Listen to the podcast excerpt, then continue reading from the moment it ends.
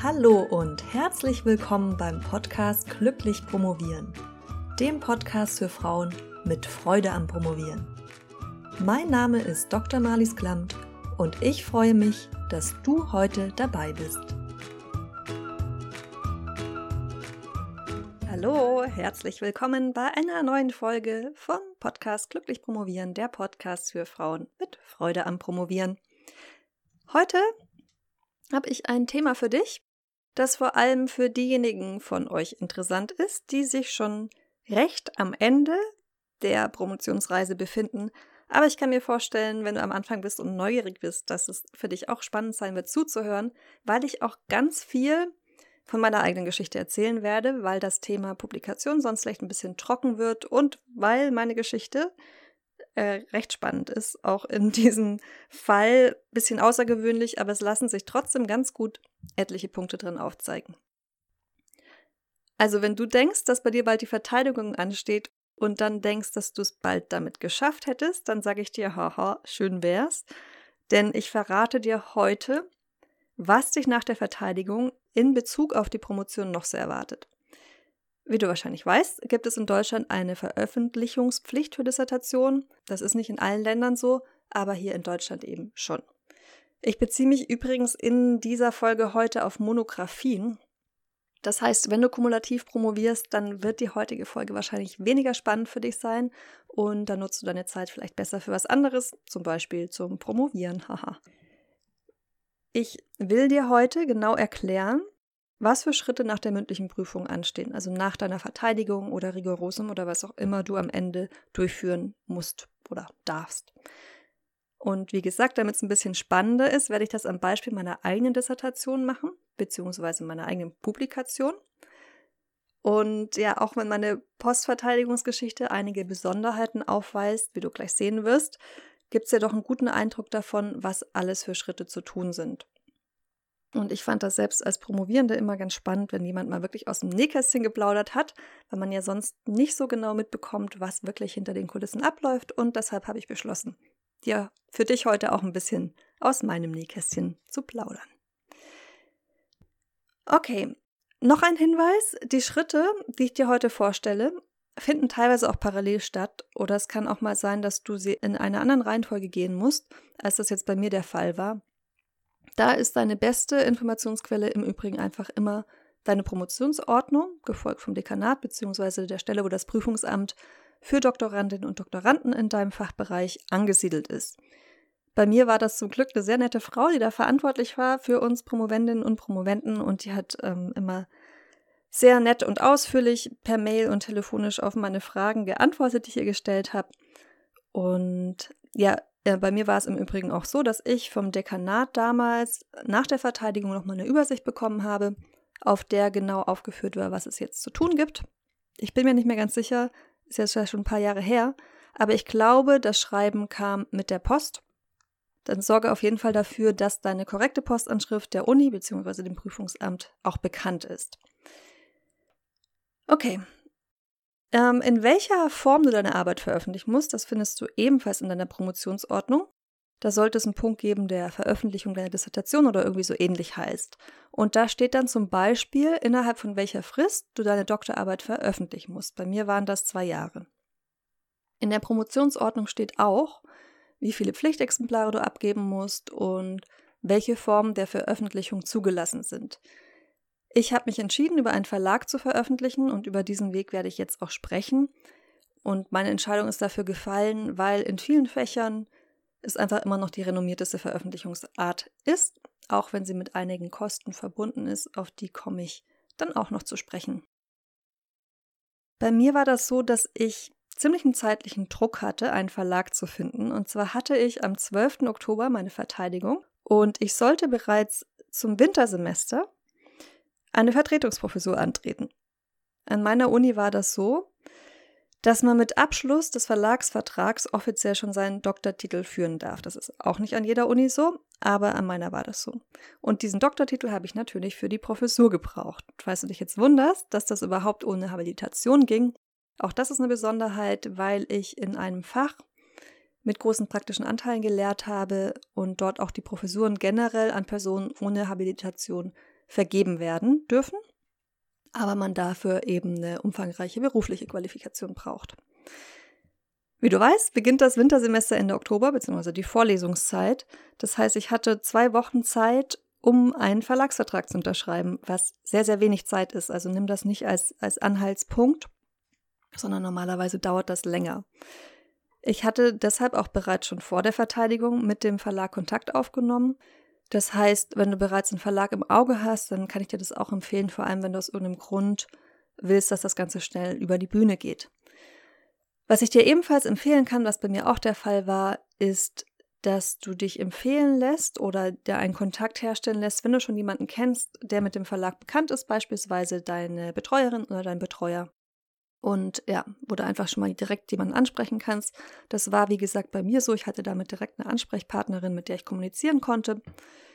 Es gab allerdings ein anderes Problem und zwar war zu diesem Zeitraum Mitte Oktober in Frankfurt Buchmesse und eigentlich war in dem ganzen Verlag für eine Woche lang niemand ansprechbar und das, wenn man Zeitdruck hatte. Ich hatte, wie gesagt, nur zwei Wochen.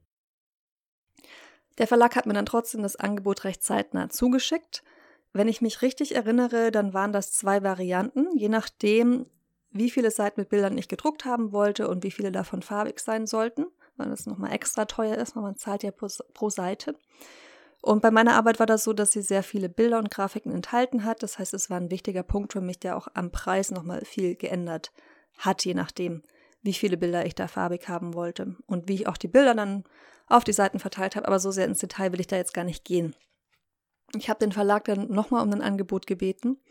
Und zwar, weil es mir persönlich wichtig war, dass mein Buch im Handel nicht mehr als 40 Euro kosten wird. Das ähm, ist dann auch so gekommen. Also man kann das jetzt für, ich glaube, 39,99 kaufen. Dafür war dann aber mein Druckkostenzuschuss auch entsprechend höher. Und ich weiß nicht, ob ich noch mal ein bisschen Verhandlungsspielraum gehabt hätte, was den Druckkostenzuschuss angeht. Ich habe das nicht ausprobiert, weil ich, wie gesagt, so unter Zeitdruck stand, dass ich einfach nur froh war, dass das Ganze überhaupt alles so schnell geklappt hat. Aber jetzt kommt erst noch der richtig crazy Teil der Geschichte, am 2. November nämlich. Der erste war Feiertag hat mir der Verlag den unterschriebenen Vertrag gemeldet. Ich bin mit dem Vertrag der oder dem ausgedruckten Vertrag aufs Prüfungsamt gegangen, habe dort meine Promotionsurkunde bekommen.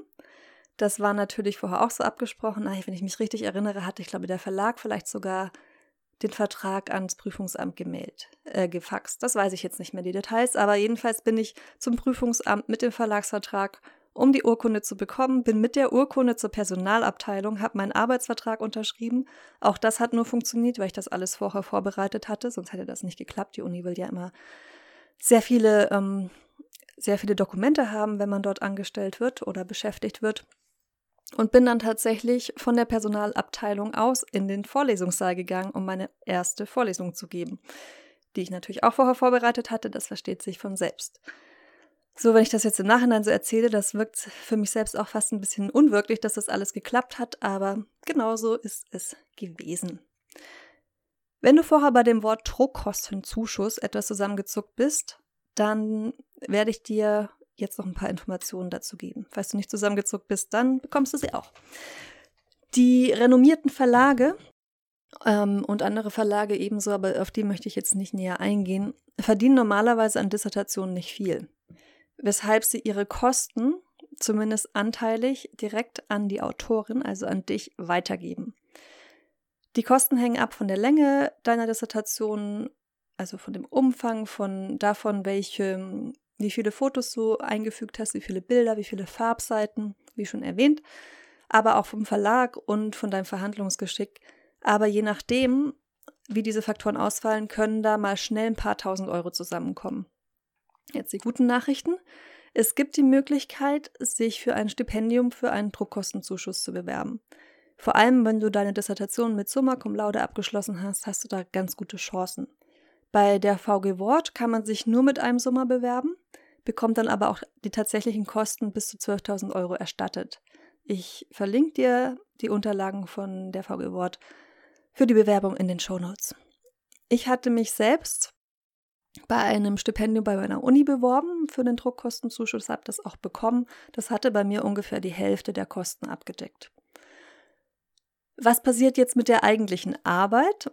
Es kann sein, dass du noch ein paar inhaltliche Aufgaben, äh, Aufgaben, dass du noch ein paar inhaltliche Auflagen mitbekommen hast. Das heißt, du musst dann leider noch mal ran und musst die Änderungen vornehmen. So und so, damit die Arbeit veröffentlicht werden darf, muss dir die Uni eine Druckfreigabe erteilen. Bei mir war das so, dass ich die vom Dekanat bekommen habe, mich aber vorher, mir aber vorher erst meinem Doktorvater eine Bescheinigung für die Druckfertigkeit geben lassen musste, beziehungsweise die von ihm einreichen lassen musste. Hört sich jetzt alles ein bisschen kompliziert an, aber du weißt ja, in der Promotionsordnung findest du im Prinzip alle Informationen dazu. Und irgendwann ist es ja meistens auch so, dass du sowieso alle Beteiligten kennst und dann kannst du einfach auch nachfragen auf kurzem Weg, wenn du unsicher bist. Jetzt kommt nochmal ein Schritt, der wirklich ein großer Batzen ist an Arbeit, und zwar die Erstellung der Druckfahne. Das ist was, was du entweder selbst machen kannst oder auslagern. Das Cover zum Beispiel äh, war was, was bei mir der Verlag übernommen hatte. Damit hatte ich gar nichts zu tun. Ich hätte da Vorschläge machen können, habe ich in dem Fall nicht gemacht. Ich rate dir auch dringend, dein Werk nochmal Korrektur lesen zu lassen. Und neben dem Lektorat musst du dich natürlich auch um Layout und Design kümmern. Wie gesagt, musst du nicht selbst machen, ähm, kostet aber eine Menge Geld, wenn du es auslagerst. Wenn du es selbst machst, dann kannst du bei deinem Verlag nach den Standards fragen, beziehungsweise die schicken dir das zu, damit du auch weißt, dass was du formal äh, erfüllen musst. Und da musst du zum Beispiel darauf achten, dass nichts verrutscht, dass die Trennungen nicht komisch sind, dass alle Überschriften richtig formatiert sind und, und, und. Ich habe das damals selbst gemacht. Mein fertiges Buch ist, glaube ich, 452 Seiten lang geworden. Das war eine Menge Arbeit. Wenn ich das Geld hätte, würde ich ehrlich gesagt jemanden dafür bezahlen. Weil irgendwann war ich zumindest echt durch mit der Dis nach der Verteidigung und sich dann ständig wieder dran zu setzen, war jetzt nicht unbedingt was, was super viel Spaß gemacht hat. Ich habe die Druckfahne auf einer Weltreise fertiggestellt, was glaube ich jetzt genauso viel oder wenig Spaß macht, wie das zu Hause zu erledigen. Das ändert nicht viel. Ich saß insgesamt noch mal ungefähr zwei Monate dran, natürlich nicht jeden Tag, aber so vom Zeitrahmen kommt das ungefähr hin. Eineinhalb, doch zwei Monate. Ich erinnere mich noch gut daran, wie ich in Australien aus dem Fenster geschaut habe und die Kookaburras, ich glaube, die heißen zu Deutsch lachender Hans, haben Regenwürmer aus dem Boden gezogen. Da habe ich gerade das Dankeswort geschrieben. Und ich erinnere mich auch noch gut, wie ich in Singapur auf dem Balkon von einer Freundin saß, habe dort vietnamesischen Kaffee getrunken und sehnsüchtig auf den Pool unter mir geschaut, während ich meine Arbeit nochmal Korrektur gelesen habe. Und ich erinnere mich, wie ich in Indonesien auf einer traumhaften kleinen Mini-Insel jeden Morgen um sieben aufgestanden bin und falls du es noch nicht weißt, ich bin keine Frühaufsteherin, um Satzzeichen und Trennungszeichen zu kontrollieren.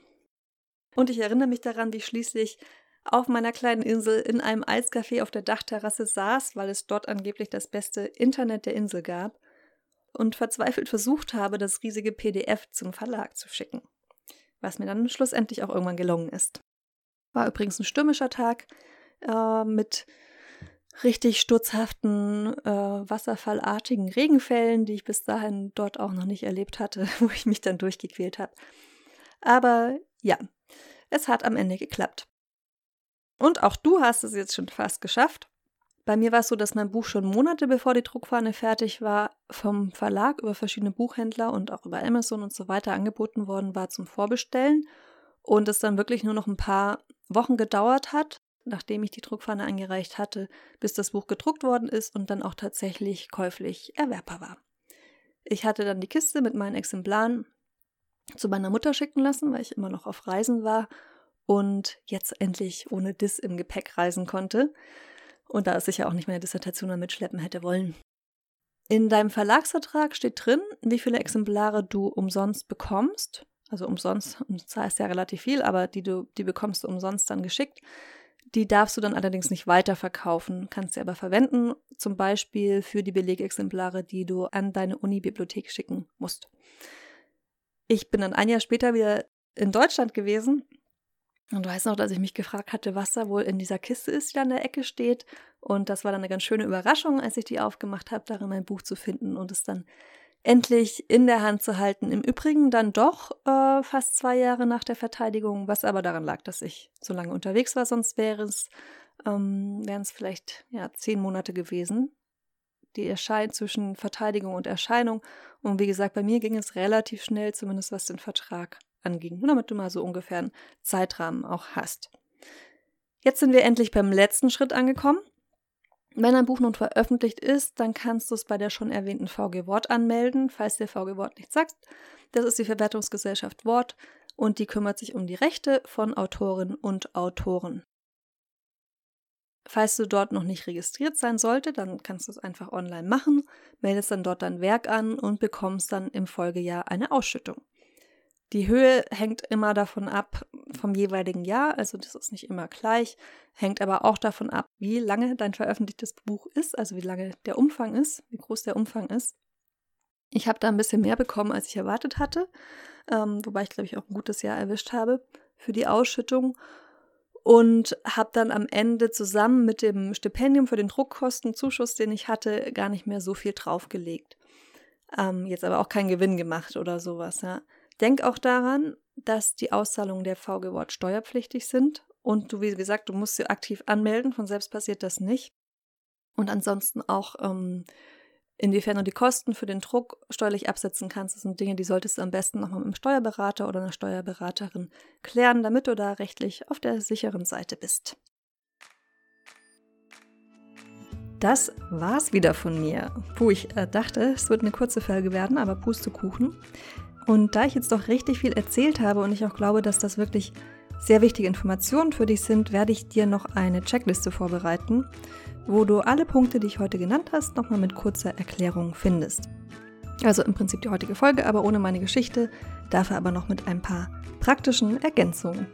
Du kannst ja diese Checkliste die nächsten sieben Tage unter promotionsheldin.de slash Publikation-Doktorarbeit runterladen. Wir hören uns dann wieder nächste Woche. Bis dahin, freudiges Vorbereiten deiner Publikation. Deine Malis.